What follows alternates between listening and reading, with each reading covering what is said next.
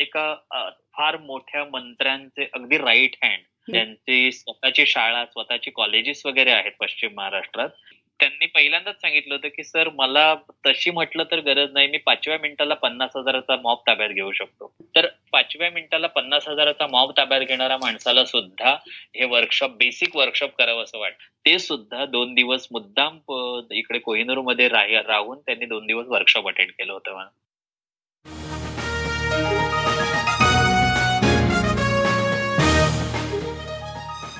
विश्वसंवाद या मराठी पॉडकास्टवर मी मंदार कुलकर्णी तुमचं स्वागत करतो. काही आगळं वेगळं हटके असं काम करणाऱ्या जगभरातल्या मराठी मंडळींशी गप्पांचा हा कार्यक्रम. विश्वसंवाद.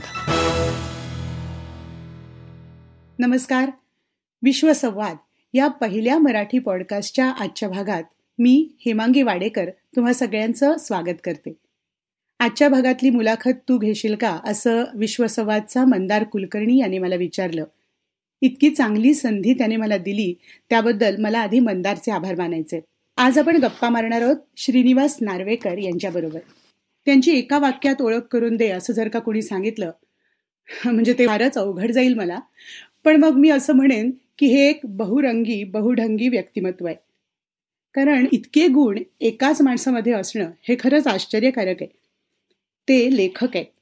हौशी आणि व्यावसायिक रंगभूमीसाठी त्यांनी एकांकिका आणि नाटकं लिहिलेली आहेत. त्यांनी लिहिलेल्या अनेक हिंदी मराठी नाटकांना राज्य नाट्य स्पर्धांमधून प्रथम पारितोषिकांना गौरवण्यात आलेलं आहे. या व्यतिरिक्त त्यांचे कथासंग्रह आणि चित्रपट समीक्षा प्रकाशित झालेले आहेत. ते स्वतः उत्तम अभिनेता आणि दिग्दर्शकही आहेत. चित्रपट मालिका जाहिरात पत्रकारिता भाषांतर अशी चौफेर मजल अनेक क्षेत्रामध्ये मारण्यात ते यशस्वी झालेले. पण यावरही त्यांची ओळख थांबत नाही. ते गेली वीस वर्ष व्हॉइस कल्चर म्हणजे आवाज साधना या विषयावर कार्यशाळा घेतात. महाराष्ट्रात ठिकठिकाणी त्यांच्या या वर्कशॉप्सना उत्तम प्रतिसादही मिळतो. तर अशा या चतुरस्त्र व्यक्तिमत्वाचं आपण स्वागत करूया. नमस्कार श्रीनिवास. नमस्कार. नमस्कार. विश्वसंवादमध्ये तुमचं अगदी मनापासून स्वागत करते सर्व श्रोत्यांतर्फे. धन्यवाद धन्यवाद. आताच मी तुमची ओळख करून देताना म्हटलं त्याप्रमाणे लेखनापासून अभिनयापर्यंत आणि पत्रकारितेपासून ते जाहिरातीपर्यंत अशा अनेक क्षेत्रात तुम्ही कितीतरी वर्ष आज कार्यरत आहात. म्हणजे हे हो. उल्लेखनीय आहे खूपच. पण या व्यतिरिक्त सुद्धा तुमचे अनेक उपक्रम आणि कार्यक्रम चालू असतात. तुम्ही हो. कार्यशाळा घेता बरोबर ना? Workshops voice culture body language voice culture body language कथा लेखन निवेदन सूत्रसंचालन अभिवाचन फिल्म अप्रिसिएशन वा. इतक्या साऱ्या विषयावरच्या वर्कशॉप्स आणि त्यामधून घडणारा व्यक्तिमत्व विकास. तर हा हो. आमचा उपक्रम आहे. त्याविषयी आजच्या या गप्पांमधून जाणून घ्यायला आम्हाला खूप आवडेल. ही वर्कशॉप्स तुमची विजन या संस्थेतर्फे घेता हो ना? हो. आता गेल्या दोन अडीच अडीच वर्ष झाली विजन या संस्थेच्या माध्यमातून घेतोय. अदरवाईज मी व्यक्तिशः गेली जवळजवळ पंचवीस वर्ष मी वेगवेगळ्या कॉलेजेस मधून संस्था पातळीवर वगैरे व्याख्यानं वगैरे देतो. कार्यशाळा होतात लेक्चर्स होतात. आणि आता एक अडीच वर्षांपूर्वी कसं झालं की एक सहज बोलता बोलता म्हणजे बरीच वर्ष विषय चालूच होता तो पण बोलता बोलता उत्कर्ष म्हणजे माझी बायको डॉक्टर उत्कर्ष. तर ती बोलता बोलता असं एक सहज एकदा विषय आला की जर एवढं आपण तू लेक्चर्स वगैरे करतो जातो पण का आपण मुंबईत तू प्रोफेशनली असं का सुरुवात करत नाहीस? तर असं काही डोक्यात नव्हतं की प्रोफेशनली काही असं असं मुंबईत सुरू करावं कारण मुंबईत ऑलरेडी बरीच माणसं अर्थात बरीच म्हणजे मुळात या आवाजाच्या क्षेत्रामध्ये काम करणार करणारी माणसं तशी म्हटलं तर कमी आहेत. पण मुंबईत व्यावसायिक पातळीवर करणारी तशी माणसं होती. आणि माझं जन्म आणि अर्ध शिक्षण जरी मुंबईत झालं असलं तरी माझी कर्मभूमी कोकणामध्ये होती सावंतवाडीमध्ये. माझी एक अठरा वीस वर्ष आयुष्यातली. म्हणजे जे काही सगळं मी हे काय म्हणू आपण कार्यक्षेत्र आणि माझ्या कामाचं कामाची व्याप्ती जी वाढवली ती मी कोकणात वाढवली. आणि त्यानंतर आता पुन्हा एक दोन दोन हजार दोन हजार एक पासून मी आता पुन्हा जो आहे मुंबईत व्यवसायाच्या निमित्ताने तो आता मुंबईतच आहे. सो तशातून तो एक विचार पुढे आला की तू एवढी वर्ष जर करतोयस तर मग का नाही तू इकडे कमर्शियली विचार करत त्याचा? अर्थात कमर्शियली विचार करणं हा माझ्या त्यावेळी डोक्यात नव्हतं. पण तरी सुद्धा चला हरकत नाही. एक प्रयत्न आपण करूया म्हणून ती सुरुवात केली. आणि मग आता नुसतं नावावर करायचं का? तर त्याच्यासाठी म्हणून एक संस्था हे एक काय आपण संस्थेचं नाव म्हणतो बॅनर एक हवा. मग बॅनर काय करायचा? तर मग एक एक दूरदृष्टी अशा ह्यानं ते व्हिजन असं पटकन ते बोलता बोलता आलं. आणि त्याच्यातून व्हिजन असं झालं. आणि आता अडीच वर्षात असं झालंय की व्हिजन एक म्हटलं तर ब्रँड झालाय म्हणायला हरकत नाही. म्हणजे मग व्हॉइस कल्चर वर्कशॉप्स असतील किंवा आता त्याच्या बरोबरीनं जो आपला तला वाचूयाचा जो अभिवाचनाचा हो. जो उपक्रम चळवळ आहे हो, हो. तर या दोन उपक्रमांच्या निमित्तानं व्हिजन हा एक आता अडीच वर्षात ब्रँड झालाय. त्यामुळे आता बाकी काहीही नाही आणि व्हिजनचा लोगो जरी दिसला तरी पटकन पार्श्वभूमी लक्षात येते. तर अशातून ती सुरुवात झाली. आणि मग अडीच वर्षापूर्वी पहिलं वर्कशॉप घेतलं ज्याला खूप उत्तम प्रतिसाद मिळाला ज्यामध्ये अगदी मंत्रालयातल्या सेक्रेटरी पासून अगदी अभिनेते रिक्षा चालक कॉर्पोरेट ऑफिसर यांच्या एच आर मॅनेजर यांच्यापर्यंत डॉक्टर्स पत्रकार वकील अशी सगळी मंडळी होती. आणि जी त्याच्यानंतर मग हळूहळू चला एक एकाला पहिल्या वर्कशॉपला छान प्रतिसाद मिळाला. चला मग एक दोन महिन्याने आणखी एक घेतलं. त्यालाही उत्तम प्रतिसाद मिळाला. आणि जवळजवळ दीड वर्षात मला वाटतं एक दहा वगैरे वर्कशॉप झाली. दीड हो दीड वर्षात एक दहा साधारण आठ ते दहा वर्कशॉप झाली ज्यामध्ये खूप उत्तम प्रतिसाद मिळत गेला. अच्छा. आणि त्याच्यातून मग हळूहळू असं झालं की एक खूप बेसिक पातळीवर आपण जे याच्यामध्ये व्हॉइस कल्चरच्या वर्कशॉपमध्ये दोन भागात मी साधारणपणे करतो. एक अभिनयाधिष्ठित आवाज कार्यशाळा आणि एक सर्वसाधारण. म्हणजे जी ज्यांना नाही मला ऍक्टिंग बिक्टिंग काही करायची नाहीये किंवा मला काही निवेदन स्टेजवर वगैरे काही उभं राहायचं नाहीये. हो. पण मला एक छान दोन मिनिटं बोलता यायला हवं मला. अशासाठी जे सर्वसामान्य आयुष्यामध्ये दैनंदिन जीवनामध्ये सुद्धा बोलताना ज्याचा वापर आपण करू शकतो की छान मला बोलता यायला हवं दोन मिनिटं. माझं कारण आपण आता अगदी म्हणजे आता फार प्रमाण कमी झालंय. पण गाव पातळीवर किंवा प्राथमिक शाळांमध्ये अजूनही तसं आहे की साधं मुलाला जर नाव विचारलं तर तो दहा ठिकाणी अंग मोडत उभा राहतो. त्याला हो. स्वतःचं नाव सांगताना सुद्धा तो दहा वेळा बिचकतो. तर हे असं केवळ मुलांमध्येच नाही तर मोठ्यांच्या बाबतीत सुद्धा असं वर्कशॉप्स करताना लक्षात आलं की एक साधा एक्झरसाईज असतो अगदी सुरुवातीचा की चला तुमची ओळख करून घेऊया आपण. आता प्रत्येक जण वेगवेगळ्या भागातून आलेले असतात वेगवेगळ्या व्यवसायातून आलेले असतात वेगवेगळ्या क्षेत्रातून आलेले असतात. सो चला एक तुमची ओळख करून द्या. आणि त्यांना मी एक एका मिनिटाचा वेळ देतो की एका मिनिटामध्ये तुमची ओळख करून द्यायची आहे. पण त्यासाठी मी पाच मिनिटं त्याच्यापूर्वी विचार करायला देतो की आता बघा तुमचीच ओळख करून द्यायची आहे पण त्याच्यासाठी मी तुम्हाला पाच मिनिटं देतोय विचार करायला. तर हा साधा प्रश्न आहे की माझीच ओळख मी करून देणार आहे माझंच नाव सांगणार आहे माझंच व्यवसाय सांगणार आहे मी. मग पाच मिनिटं मला विचार करायला कशाला देता तुम्ही? पण तेव्हा जेव्हा आपण एक मिनिट बोलायला सुरुवात करतो तेव्हा लक्षात येतं आपल्या की आपण स्वतःबद्दल फार विचारच करत नाही. नाही हो नाव सांगतो नाव सांगतो. मी माझा व्यवसाय सांगतो. मी माझ्या कुटुंबाबद्दल मी माहिती देतो. आणि त्याच्यानंतर लक्षात येतो अरे बापरे आता काय सांगू पुढे? संपलं माझं सांगून. किंवा जे मुळात खूप बोल बोलणारे असतात त्यांच्या बाबतीत असं होतं की ते बोलतच राहतात. त्यांना एक मिनिट दोन मिनिट तीन मिनिट चार मिनिट लक्षातही नाहीयेत पण जो एक नेमकेपणा असतो की मला एक मिनिट दिलेला आहे आणि त्या एका मिनिटामध्ये मला बरंच काही सांगायचंय माझ्याबद्दल. बरोबर. तर अशा एक्झरसाईजपासून अगदी सुरुवात होते. की अगदी पहिल्यांदा की पहिल्यांदा मी मला स्वतःला ओळखतो. मी काय आपण just to know myself first मला स्वतःला आधी मी जाणून घेतो माझा आवाज कसा आहे माझी पर्सनॅलिटी कशी आहे. मी बोलताना मला काय प्रॉब्लेम आहे जे आपण कालपर्यंत विचार नसतो केलेला कुठलाच या गोष्टींचा. बोलतोय ना आपण माझं बोलणं कळतंय ना दुसऱ्याला आता कसं झालंय की सगळ्या या कॉर्पोरेट स्पर्धामुळे एखाद्या मुलाखतीला जेव्हा आपण जातो तेव्हा तुम्ही त्या कॅम्पसमध्ये किंवा त्या ऑफिसमध्ये एंटर केल्यापासून तुमच्याकडे लक्ष असतं लोकांचं. बरोबर की तुम्ही कसे घेताय कसे चालताय कसे बसताय प्रेझेंट होत आहे याचं जे की मी एक प्रेझेंटेशन स्वतःच जे आहे. म्हणजे मला आठवतं एक साधारण याची सुरुवात म्हणजे कोकणातली अगदी सुरुवात जी पहिल्यांदा केली ती एकोणीसशे शहाण्णव की सत्त्याण्णव साली मला वाटतं एक सादरीकरण कार्यशाळा या नावाने मी ती घेतली होती. आम्ही एक एका संस्थेचा अध्यक्ष हे होतो मी युवा साहित्य मंच म्हणून.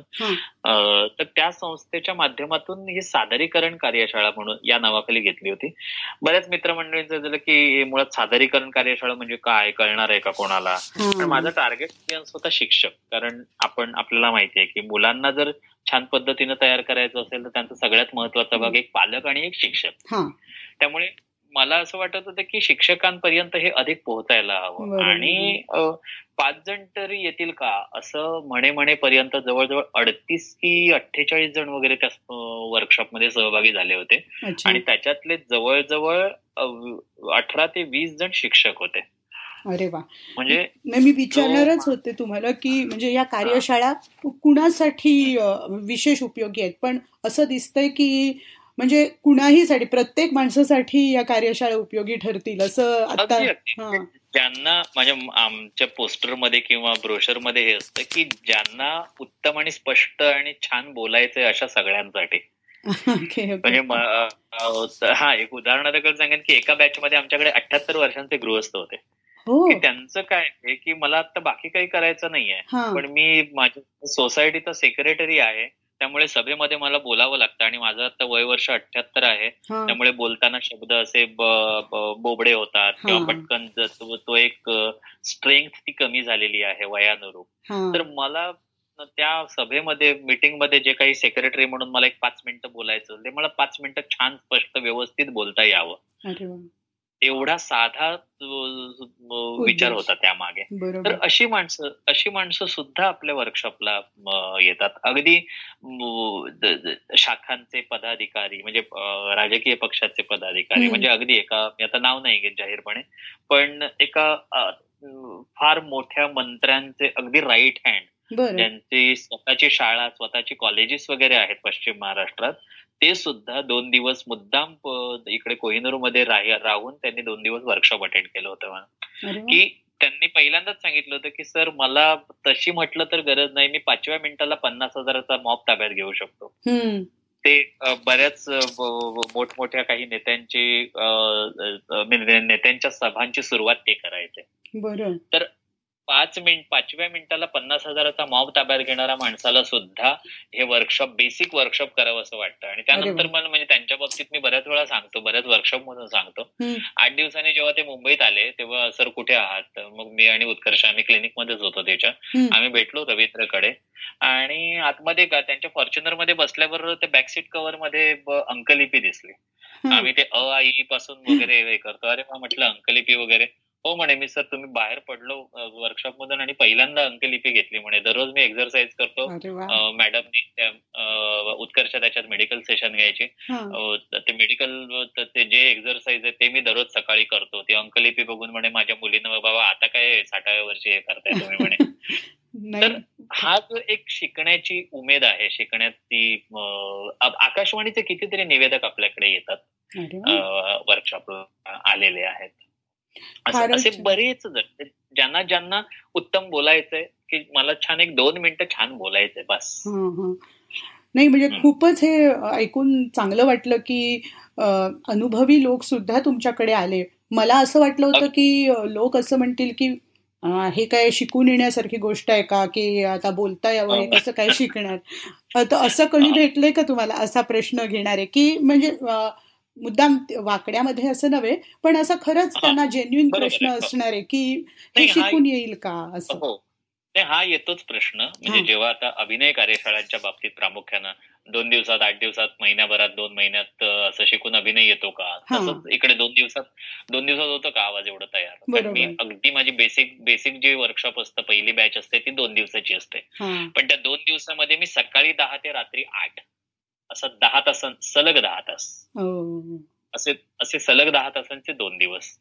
तर मग लोकांना बऱ्याच वेळा कसं होतं की बरीचशी वर्कशॉप्स ही कशी होतात की दररोज दोन तास आठ दिवस दररोज तीन तास सहा दिवस आठ दिवस दहा दिवस. हिशोब तेवढाच होतो. दररोज दोन तास आणि दररोज दोन तीन तास म्हटल्यानंतर तीन तास आणि दररोज एक आठ दिवस म्हटल्यानंतर आठ ते चोवीस तास. बरोबर. आपण वीस तास घेतो. वीसाचे बावीस तास हे होतातच होतात. कारण दहा ते आठ म्हटलं तरी आठचा आठ वाजता कधीच संपलेला नाहीये. नऊ आणि दहा वाजलेले आहेत. अजून आणखी तासभर सर घेतलं तरी चालेल. म्हणजे. जो प्रश्न पहिल्यांदा पडलेला असतो अरे बापरे सलग दहा तास बसायचंय. तर दहा दहावा तास संपताना ते आणखी तासभर घेतलं तरी चालेल म्हणे. असा हा जो एक त्याच्यात एक रमून जाणं असतं. आणि कारण त्याचा महत्त्वाचा भाग असा की त्या दहा तासांमध्ये आपण जो विचार करतो तो अजून कालपर्यंत आपण केलेला नसतो. किंवा आज सकाळी दहा वाजता इथे येण्यापूर्वीपर्यंत आपण केलेला नसतो. आणि ज्या पद्धतीनं आपण तो करत जातो अभ्यास तो फार इंटरेस्टिंग हे असते की सहज हसत खेळत बोलत आपलं एक दुसऱ्या दिवशी संध्याकाळी आठ वाजता लक्षात येतं की अरे काल सकाळी दहा वाजेपर्यंत ज्या गोष्टींचा आपण विचार केलेला नव्हता. त्या साधा विचार सुद्धा केलेला नव्हता त्या गोष्टी आपल्याला या दोन दिवसामध्ये कळलेल्या आहेत. आणि जाणवायला लागलेल्या आहेत. आणि मी तर नेहमी असं म्हणतो की हे दोन दिवसाचं वर्कशॉप हे जे वीस तास आहे ते वीस तास एक गाईडलाईन्स घेण्यासाठी आहेत. खरं माझं वर्कशॉप हे आठ वाजता दुसऱ्या दिवशी तिथून बाहेर पडल्यानंतर. सुरू होईल. पुढच्या काळासाठी अरे वा. दोन दिवसामध्ये हा सर म्हणजे त्या दोन दिवसात जे काही होतंय ते जर आपण पुढे फॉलोअप नाही घेतला त्याचा तर त्याचा काहीच फायदा नाही होणार. नुसतं ते दोन दिवस चला बाहेर पडलो आणि म्हणजे ग्रॅज्युएट झालो आणि चला आता. संपलं आपलं शिक्षण. असं नाही होत ते. तर. जो फरक पडतो तो त्याच्यामुळे पडतो बरं हा जो आता की दोन दिवसात होतं का असं या गोष्टी शिकता येतात का हा जो. प्रश्न आहे मुळात तर तो कुठलीही गोष्ट शिकतात शिकून येते आता माझा जो आत्ताचा जो आवाज आहे हा. तो असा आवाज माझा नव्हता म्हणजे हे माझे मला जे अगदी मी पंचवीस वर्षापूर्वी ओळखणारी जी माणसं आहेत. माझा आवाज थोडं म्हणजे फेमिनाईन नाही म्हण- म्हणता येणार पण पातळ होता आवाज हम्म. आता जो माझ्या आवाजाला एक थोडा बेस आहे किंवा. एक त्याच्यात एक जेव्हा मी एखादी कविता म्हणतो किंवा जेव्हा एखादं वाचतो काहीतरी तेव्हा एक काय आपण म्हणतो एक घुमारा जो आवाजाचा असतो हा. तो जो आता आहे तर तो असा अजिबात नव्हता. बऱ्यापैकी पातळ होता माझा आवाज. आणि याच्यात म्हणजे मी येतो त्याच्यात त्या एक जो महत्त्वाचा जो आत्मविश्वास सगळ्यात महत्त्वाचा. भाग जो आहे तो बोलण्यासाठीचा आत्मविश्वास. बरोबर आहे. की बरेच ते जे आपल्याकडे माणसं येतात ते ते मला बोलण्याचा कॉन्फिडन्सच नाहीये मग असं मी खूप छान गप्पा मारू शकतो. पण असं एक स्टेजवर उभं राहिलं किंवा असं कोणा समोर बोलायला सांगितलं तर मला नाही जमत. तर गंमत अशी आहे की आपण आत्मविश्वास नाही म्हणून बोलत नाही आणि बोलण्याची सवय ठेवत नाही म्हणून आत्मविश्वास निर्माण होत नाही. एवढं. साधं अंड आणि कोंबड्याची गोष्ट आहे म्हणजे हे मी या पद्धतीने जातो. त्यामुळे आपण बोलत राहूया. आधी बोलूया. कॉन्फिडेंटली बोला. बोलत राहा. मग तुम्हाला वाटतंय ना मला खरोखर वाटतंय ना की मला बोलायचंय. एक घ्या तुमच्यात द- दहा जण एक पाच जणांना मित्रांना गोळा करा मला या विषयावर मी आज एक मिनिट बोलणार आहे ते तुम्ही ऐका ते. पाचाचे मग हळूहळू दहा करा पंधरा करा वीस करा म्हणजे. मला आता या निमित्तानं सांगताना आठवतं शिरीष कणेकरने जे माझी फिल्मबाजी हा जो कार्यक्रम हो. करायचे ना हो हो त्याची अगदी सुरुवातीला म्हणजे त्यांनी स्वतः सांगितलेलं आहे की मला प्रचंड भीती होती की काय. कशा पद्धतीनं मला बोलता येईल की नाही. स्टेज शो तयार करतोय खरं. मग त्यांनी एक मोजून त्यांच्या पाच दहा मित्रांना गोळा केला आणि टेरेसवर गोळा केलं. आणि त्यांनी ते सुरू केलं. त्यांच्या मित्रांना काहीच नाही आवडलं फारसं. काय म्हणे? हे काय म्हणे? नाही ते आणि बोलणं वगैरे नाही. मग मी म्हणे खूप तयारी करत गेलो. तयारी केली. पुन्हा त्या मित्रांना बोलवलं. मग त्याच्यात जरा मागच्यापेक्षा सुधारणा वाटली. आणि अशा पद्धतीने मी हळूहळू वर्कआउट करत गेलो.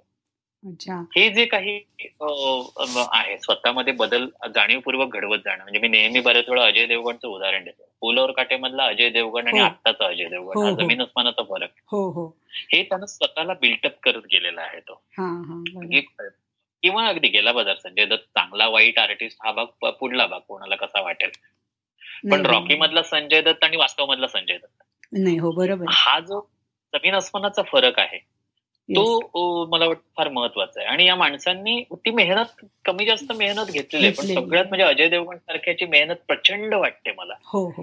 की ड्रास्टिक तो चेंज आहे. बरोबर आहे. म्हणजे खाती मधला अजय देवगण किंवा दिवानगी मधला अजय देवगण हो. किंवा अन्य त्या प्रकाश झाच्या सिनेमांमधला अजय देवगण आणि कंपेअर टू फुलवर काटे मधला अजय किंवा विजयपथ मधला अजय देवगण. अगदी. हे जे दोन टोकं आहेत ही दोन टोकं म्हणजे हे मेहनतीचं फळ आहे. त्यामुळे. नेहमी असतं की आपण आपल्या आवाजावर आपल्या बॉडी लँग्वेजवर मेहनत घेऊया. म्हणजे थोडक्यात आपल्या व्यक्तिमत्वावर आपण मेहनत घेऊया. आपोआप त्यामध्ये बदल होईल.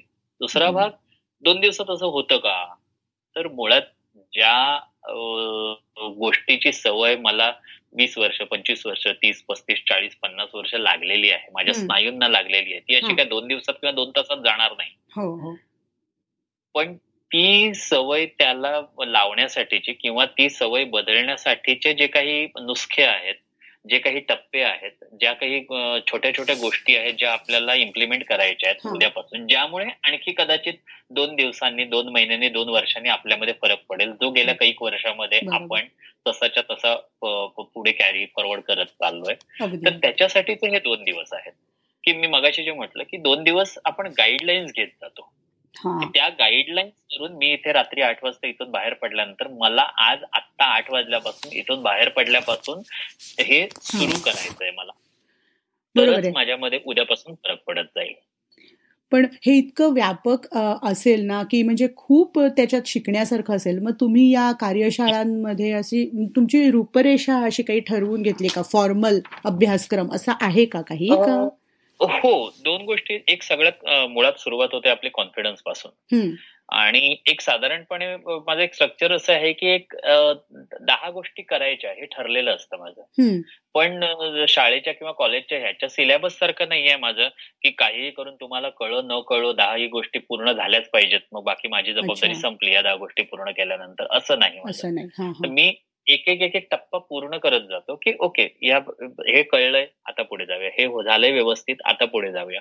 सो जो त्यांचा त्यांना जो बदल घड जाणवत जातो. मग कदाचित दुसऱ्या दिवशी संध्याकाळी संपताना एक त्याच्यातल्या सहाच गोष्टी झालेल्या असते पण त्या सहा गोष्टी झालेल्या असतात त्या बऱ्यापैकी पक्क्या झालेल्या असतात. असं नाही होत अरे नाही मग पहिलं ते काय कळलं आता सहा हे दहा झालं खरं पण पहिलं काय ते विसरलो आम्ही काहीच कळलं नाही आम्हाला. पूर्ण डोक्यातून गेलं असं नाही होत. सो उरलेल्या चार गोष्टींसारखे ठीक आहे. उरलेल्या चार गोष्टींसाठी पुढे पुढच्या याला येऊया बॅचला असं असे झाले. दोन तीन माणसं आमच्याकडे असेही होते. म्हणजे एक बाई होत्या ज्यांची एक पंधरा एक वर्षाची मुलगी होती तेरा चौदा वर्षाची. ती नंतर आमच्या लहान मुलांच्या वर्कशॉपमध्ये सुद्धा होती. तर त्या एका बॅच मध्ये आल्या आणि म्हणाल नाही मला नाही हे झालंय काही. म्हणजे त्यामुळे थोड्या अशा स्लो लर्निंग आपण म्हणूया. कारण ती सवयच एक पटकन हो. ग्रास्पिंगची सुद्धा एक वेळा सवय लागते ना. तर ती सुद्धा मुळात पहिल्यांदा तयार व्हावं लागतं ते तसं. तर त्या म्हणाल नाही थोडंसं कळलंय मला पण मला अजून एक बॅच करायला आवडेल. हा. मग त्या एक गॅप टाकून दुसऱ्या बॅचला आल्या. त्यानंतर पुन्हा नाही. आता बऱ्याच थोडं मला लक्षात यायला लागलंय. मला अजून एक असं त्याने तीन बॅच केल्या. तीन. बॅचेस केल्या. आणि. तीन बॅचेस केल्यानंतर जेव्हा तिसऱ्या बॅचच्या वेळी जेव्हा त्या बोलायला उभ्या राहिल्या तेव्हा त्या म्हणाल्या की मला तर आता वाटायला लागलं की प्रत्येक बॅच मध्ये हे करत जावं कारण पहिल्या बॅच मधलं दुसऱ्या बॅच मध्ये नसतं दुसऱ्या बॅच मधलं तिसऱ्या बॅच मध्ये नसतं प्रत्येक. वेळी मला खूप वेगवेगळं मिळत गेलं अरे वा सगळ्यात महत्वाचं कारण असं मला वाटतं की प्रत्येक बॅच मध्ये जी माणसं येतात ना. वेगवेगळ्या फील्ड मधली. वेगवेगळ्या पॅरामीटर्स मधली. वेगवेगळ्या क्षेत्रातली तर त्याच्यामुळे आपोआपच तो फरक पडतो. की मला मला म्हणजे तो एक माझ्यासाठी सुद्धा अभ्यास असतो की मला. कशासाठी कशा पद्धतीनं तू या माणसांसमोर प्रेझेंट व्हायचं आता जसं मी मगाशी सांगितलं ते पाच मिनिटं पाचव्या मिनिटाला पन्नास हजाराचा मॉप घेणार म्हणजे किंवा आकाशवाणीचे निवेदक जेव्हा हो. आपल्याकडे येतात. वर्कशॉपला येतात तेव्हा ऑलरेडी ती माणसं ट्रेंड असतात हा मग त्याच्याकडे हे करत असताना मला अगदी बेसिकपासून की ज्याला मला बोलायला जमत नाहीये. इथपासून म्हणजे मिक्स असतात. मिक्स मिक्स शिबिरार्थी असतात. हो, हो. वेगवेगळ्या पद्धतीचे. पण अशा वेळी मला दोघांचीही सांगड घालावी लागते की यांना सुद्धा ते बेसिक वाटता कामा नये. आणि यांना सुद्धा अरे बापरे डोक्यावरून जात आहे सगळं असं वाटतं कामा नये. समोरचा जसा असेल श्रोतृवर्ग म्हणा किंवा तुमचे विद्यार्थी जो कोणी असतील तर त्याप्रमाणे तुम्ही फ्लुईड ठेवता तुमचा. मग अभ्यासक्रम. एक्झॅक्टली एक्झॅक्टली त्यामुळे ते प्रत्येक वेळी जे बदलत जाण्याचं कारण असतं ते ते असतं की. समोर माझ्या कुठल्या पद्धतीची माणसं आहेत. समोर कशा किती शिकलेला किंवा किती करणारा परीक्षे प्रशिक्षणार्थी आहे? तर त्या पद्धतीनं काही गोष्टी बदलत जातात. अशा. प्रश्नच नाही. म्हणजे चांगल्या वक्त्याचं हे म्हणतातच वैशिष्ट्य असं असतं की ही नोज हिज ऑडियन्स तर तुम्ही तर तुम्ही तर कार्यशाळा घेता तर तुम्ही तर हे करतच असणार. आणि तेच तर पहिल्या दोन मिनिटात आपल्याला तेच म्हणजे आता हो. बाळासाहेब ठाकरे म्हणा वक्ता म्हणून. हो. आपल्याला कोणाच्या विचारांमध्ये किंवा याच्या बाळासाहेब ठाकरे म्हणा अटल बिहारी वाजपेयी म्हणा बरोबर. श- शरद म्हणजे आता राजकीय नेत्यांची नावं मुद्दाम घेतोय. कारण अ, या माणसांसमोर लाखो अ, हो ना. अ, जणांचा श्रोतृवर्ग असतो. बरोबर. अ, श्रोतृवर्ग असतो. तर अ, ही माणसं जेव्हा पाचव्या दहाव्या मिनिटाला अ, पटकन अख्खा ऑडियन्स ताब्यात घेतात अख्खा तो हजार दहा हजार पन्नास हजार जणांचा मॉब ताब्यात घेतात तेव्हा अ, किंवा आत्ता अगदी गेला बाजार नरेंद्र मोदी ज्या हो. पद्धतीनं ते एक पूर्ण जनमानसावर त्या गर्दीवर प्रभाव पाडण्याचं एक तंत्र जे आत्मसात केलेलं आहे या सगळ्या राजकीय नेत्यांनी हो. ते फार महत्वाचं आहे कारण त्यांच्या आणि ते ते जे टार्गेट आहे की ओके मला लोकांना प्रभावी प्रभावीपणे लोकांसमोर मला सामोरं जायचंय मला. तर हे जेव्हा प्रत्येक जण ठरवतो तेव्हा ते त्याच्यातून काय आपण म्हणू यश मिळू शकतं. तुम्ही हे सांगितलं बरोबर आहे की प्रत्येक वेळी वेगळं असतं. पण काही असे बेसिक असं काही तुमच्याकडे टेक्निक्स आहेत का? की जे तुम्ही आज इथे आम्हाला सांगू शकाल? की व्हॉइस कारण काय आहे की व्हॉइस कल्चर हे इतकं काय म्हणायचं की फारसं माहीत. नसलेलं आहे शास्त्र. हा. की बरोबर. व्हॉइस कल्चर म्हणजे गायक लोकांसाठी असतं असं काहीतरी एक समज सगळ्यांच्या मनात असतो. तर मग हो हो. हा हो, तर हो. काही अशी बेसिक तंत्र किंवा अशा ट्रिक्स आहेत का की हो. जे आज सांगू शकाल? अगदी अगदी. साधी गोष्ट आहे. एक बस- बोलण्यातला सगळ्यात महत्त्वाचा भाग म्हणजे काय? एक स्वर हा. दुसरा श्वास. हा. मग स्वर आणि श्वास या दोन गोष्टी जोपर्यंत पक्क्या होत नाहीत तोपर्यंत आपण चांगल्या पद्धतीनं आपला आवाज निर्माण होऊ शकत नाही. हा. तर मग अशासाठी अगदी ओंकार आहे. बरं. किंवा दीर्घ श्वासाचे काही एक्झरसाइज आहेत. मग काही वेळा आपण बोलताना पटकन आपल्याला दम लागतो किंवा आता मी असं सलग आपण आता मुलाखत घेताना एक एकमेकांशी बोलताना काही वेळा सलग वाक्य बोलतोय लांबलचक वाक्य हो, बोलतोय. हो. मग त्याच्या त्या लांबलचक वाक्यासाठी म्हणजे नाटकवाल्यांसाठी तर ते अत्यंत गरजेचंच आहे. हो पण साधं असं बोलत असताना सुद्धा बऱ्याच वेळा आपण पटकन दुसऱ्याला अरे थांब जरा सावकाश बोल दम खा जरा. हे ध्यानीमनी नसतं त्याच्या की आपल्याला एवढं लांबलचक वाक्य बोलायचंय. पण मग अशा वेळी काय होतं की असं लांबलचक वाक्य बोलायचं हे जेव्हा जाणीवपूर्वक आपल्याला करायचं असतं तेव्हा मग तो दीर्घ श्वास आपल्याला घ्यावा लागतो. हा. नाटक बोलत नाट नाटकातले संवाद म्हणत असताना आपण मध्येच असं नाही ना थांबत थांबा मी दीर्घ श्वास घेतो मला आता पन्नास शब्दांचं वाक्य म्हणायचं हो. असं नाही आपण म्हणत. तो एक जो चिटिंग ब्रीद चिट एक फसवा एक श्वास घ्यायचा असतो मध्ये जो आपल्याला एक फ्रॅक्शन ऑफ सेकंड मिळतो मधल्या पॉज हो. मध्ये. बरोबर. सर तो एक तुम्हाला नकळत मी तो श्वास घेतो आणि बोलता बोलता मग एक कदाचित एखादं लांबलचक वाक्य माझ्याकडून येऊन जातं.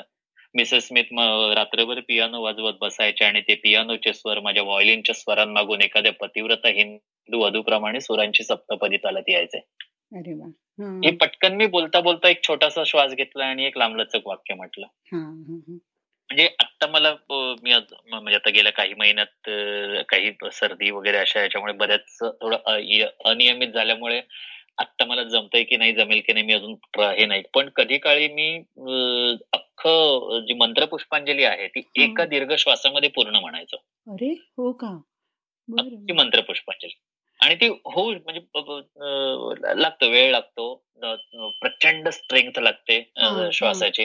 जी मी कमावली होती आत्ताच मला माहिती नाही मी प्रयत्न म्हणजे मी म्हणतो प्रत्येक वेळी की आता करायची सुरुवात करायची सुरुवात पण नाही ते. अजून तो हे झालेलं पण. आता करायचं परत परत एकदा तो प्रयत्न करायचा आहे जे होऊ शकतं होऊ शकतं तर असे असे टेक्निक्स तुम्ही सांगता श्वास हो ते हे करतो. श्वासाचे एक्झरसाइजेस असतात. ओमकार असतो. जे आता मी जे मगाशी म्हटलं की माझा आवाज हा एक पंचवीस वर्षापूर्वी असा नव्हता आवाज. हा हा. थोडासा पातळ होता. मग अ, त्याच्यासाठी जो ओंकार हा सगळ्यात मोठा म- महत्त्वाचा एक एक्झरसाइज आहे. म्हणजे अगदी समजा मी जेवढ्या जे- किती खालच्या स्वरामध्ये मी जाऊ शकतो. हम्म. अ मला मला जर किंवा अ असा स्वर लावायचा असेल सूर लावायचा असेल म्हणू आपण. तर मी किती खालच्या स्वरामध्ये लावू शकतो? म्हणजे आपण के एल सैगलचा आवाज ऐकलाय आपण. हा. हा किंवा अगदी हिमे म्हणजे दोन टोकं हिमेश रेशमी याचा आवाज ऐकलाय आपण. बरोबर. एक्झरसाइजसाठी ही खूप छान उदाहरणं आहेत. की त्यांच्या बरोबर स्वर लावणं. अच्छा. की सैगलचा आवाज आहे जो एकदम खाली प्रीतम हे जे आहे मग तो ई, उ, उ, अ, आ, ई, अ, आ, जो हळूहळू आपण हा. एक्सरसाइज करत जातो. अच्छा मग जेवढ्या आपण खर्जामध्ये जितकं खालच्या सुरात आपण उच्चार करू शकू ती श्वास तेवढी जास्त श्वासा श्वासाची स्ट्रेंथ आपली पक्की होते. अरे वा. त्यामुळे जेवढ्या खालच्या स्वरात हा म्हणजे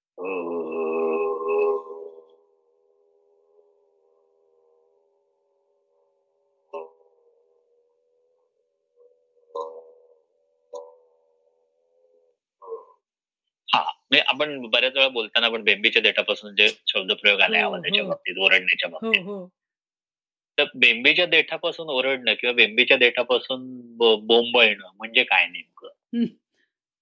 तर जो अगदी मोठ्याने किंचाळणं असेल किंवा प्रचंड भीती वाटल्यानंतरचं जे ओरडणं असतं तो आपल्याला इकडे जी बेंबी आहे ते एक नाभी ना? हा. सेंटर पॉइंट तो. आपला. हो.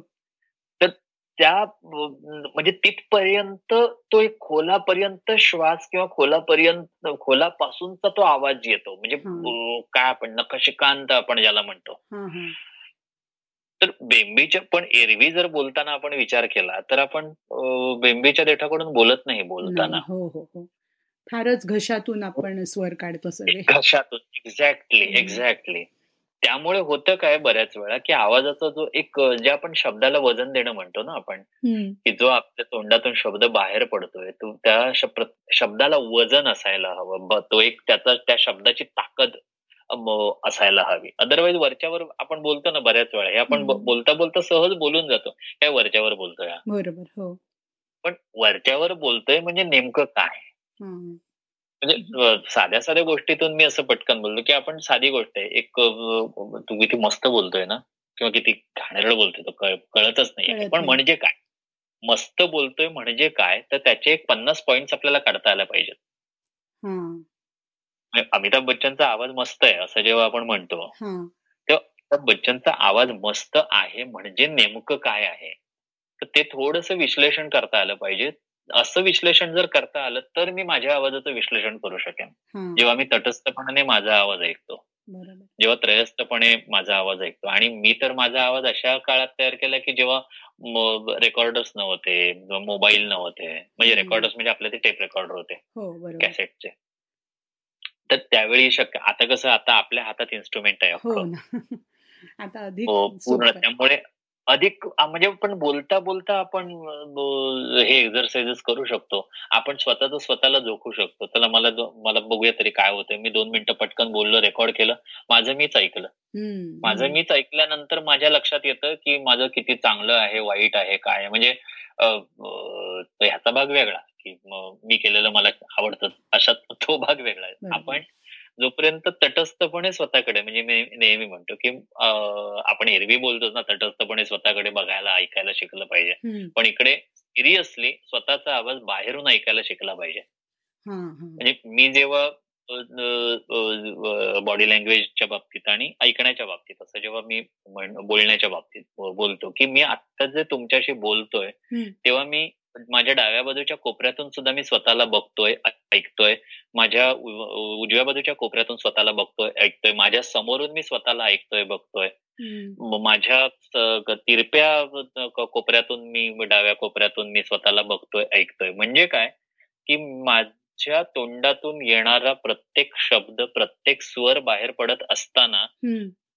आणि माझ्या प्रत्येक बोटाची हालचाल होत असताना मी पूर्ण चारही बाजूनी मला स्वतःला बघतोय. त्यामुळे माझ्यावर ही जबाबदारी आहे की मला चारही बाजूनी बघणारं कोणतरी आहे त्यामुळे मला ज्या पद्धतीनं प्रेझेंट व्हायला पाहिजे ते कॉन्फिडेंटलीच प्रेझेंट व्हायला पाहिजे. खूप छान विचार आहे हा. हो हो. हा. हे जोपर्यंत आपल्या डोक्यात बेसिक बसत नाही. तोपर्यंत मग अदरवाईज आणि त्या आणि आता कसं झालंय की बोललेलं कळतंय ना कुठे शुद्ध अशुद्ध विचार करतोय. हा. असं होत. आणि हे प्रमाण आता वाढत चालल्यामुळे तर थोडी भाषा म्हणून जे आपण विचार करतो एखाद्या ह्याचा आपण साधी गोष्ट आहे ना इंग्लिशमध्ये आपण का व्याकरणाचा विचार करतो? इंग्लिशमध्ये व्याकरण चुकल्यानंतर का फटके पडतात. पण तेच जर मराठीमध्ये आपण जर व्याकरण कोणाला सांगायला गेलो अरे नाही जाऊ दे ना. कळतंय ना साधं हे आता आपण सर्वत्र बघतो. बरोबर. हो. मग जर आपण मराठीमध्ये हे कळतंय ना तर मग इंग्लिशमध्ये काही हिंमत नाही होत तुमची? किंवा साधं हिंदीमध्ये सुद्धा बोलत असताना. की नाही हे हिंदीत असं व्याकरण नाहीये हिंदीचं ग्रामर चुकीचं आहे. मग मराठीमध्येच का आपला प्रॉब्लेम हे येतो की नाही नाही जाऊ देत कळते ना बोललेलं कळते ना. पोच भावना पोचतायत हे इंग्लिशमध्ये का नाही होत मग. भावना पोचतायत झालं तर मग व्याकरणाची वगैरे विचार नका करू. तिकडे आपण काटेकोर विचार करतो. या सगळ्या छोट्या छोट्या गोष्टींचा परिणाम आपल्या तोंडातून येणाऱ्या प्रत्येक श्वासावर आणि प्रत्येक शब्दावर होत असतात हो बरोबर. तर श्वासाच्याच बरोबरीने जसं ओंकाराचं सांगितलं किंवा दीर्घ श्वास घेताना तुम्ही सांगितलं. तसंच एक शिवतांडव स्तोत्र आहे जटाकटा संभ्रम भ्रम निलिंप निर्जरी. हा. प्रत्येक अक्षर अक्षर स्पष्ट करून घेऊन ते जरी आपण दररोज म्हणायचा प्रयत्न केला. म्हणजे ते अख्खं स्तोत्र व्यवस्थितपणे त्या ताकदीनं म्हणण्यासाठी आरामात सहा महिने खूप आहेत म्हणजे सहा महिने तर निश्चित जातात.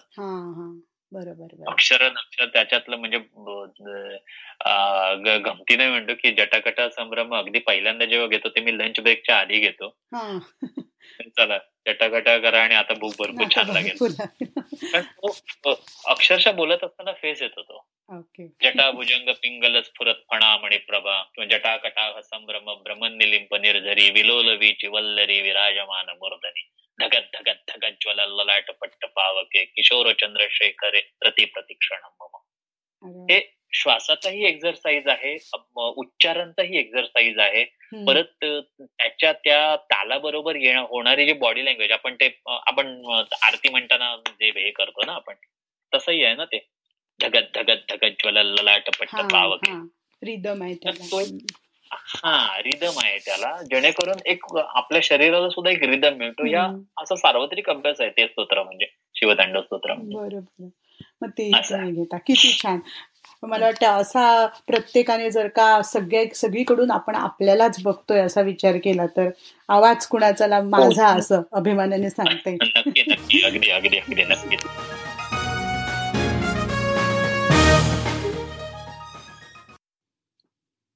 तर मित्रांनो हा होता या मुलाखतीचा पहिला भाग. श्रीनिवास नार्वेकर यांनी जे सांगितलं ते ऐकताना आपल्या लक्षात आलं असेल की आपली वाणी आपण अगदी गृहीत धरून चालतो. आवाज साधना या विषयाचा जर अभ्यास केला आणि त्यातली तंत्र जर जाणीवपूर्वक वापरली तर आपलं बोलणं म्हणजेच आपलं व्यक्त होणं आणि त्यातूनच आपलं व्यक्तित्व आपण नक्कीच अधिक परिणामकारक बनवू शकतो. श्रीनिवास नार्वेकर यांच्याकडे या विषयावर बोलण्यासारखं अजून खूप काही आहे. आणि म्हणूनच ही मुलाखत इथे संपणार नाहीये आपण ती चालू ठेवणार आहोत. आज इथे थोडा विराम घेऊया. लवकरच परत भेटूया. श्रीनिवास नार्वेकर यांच्याबरोबर गप्पा मारण्यासाठी विश्वसंवादच्या पुढच्या भागात.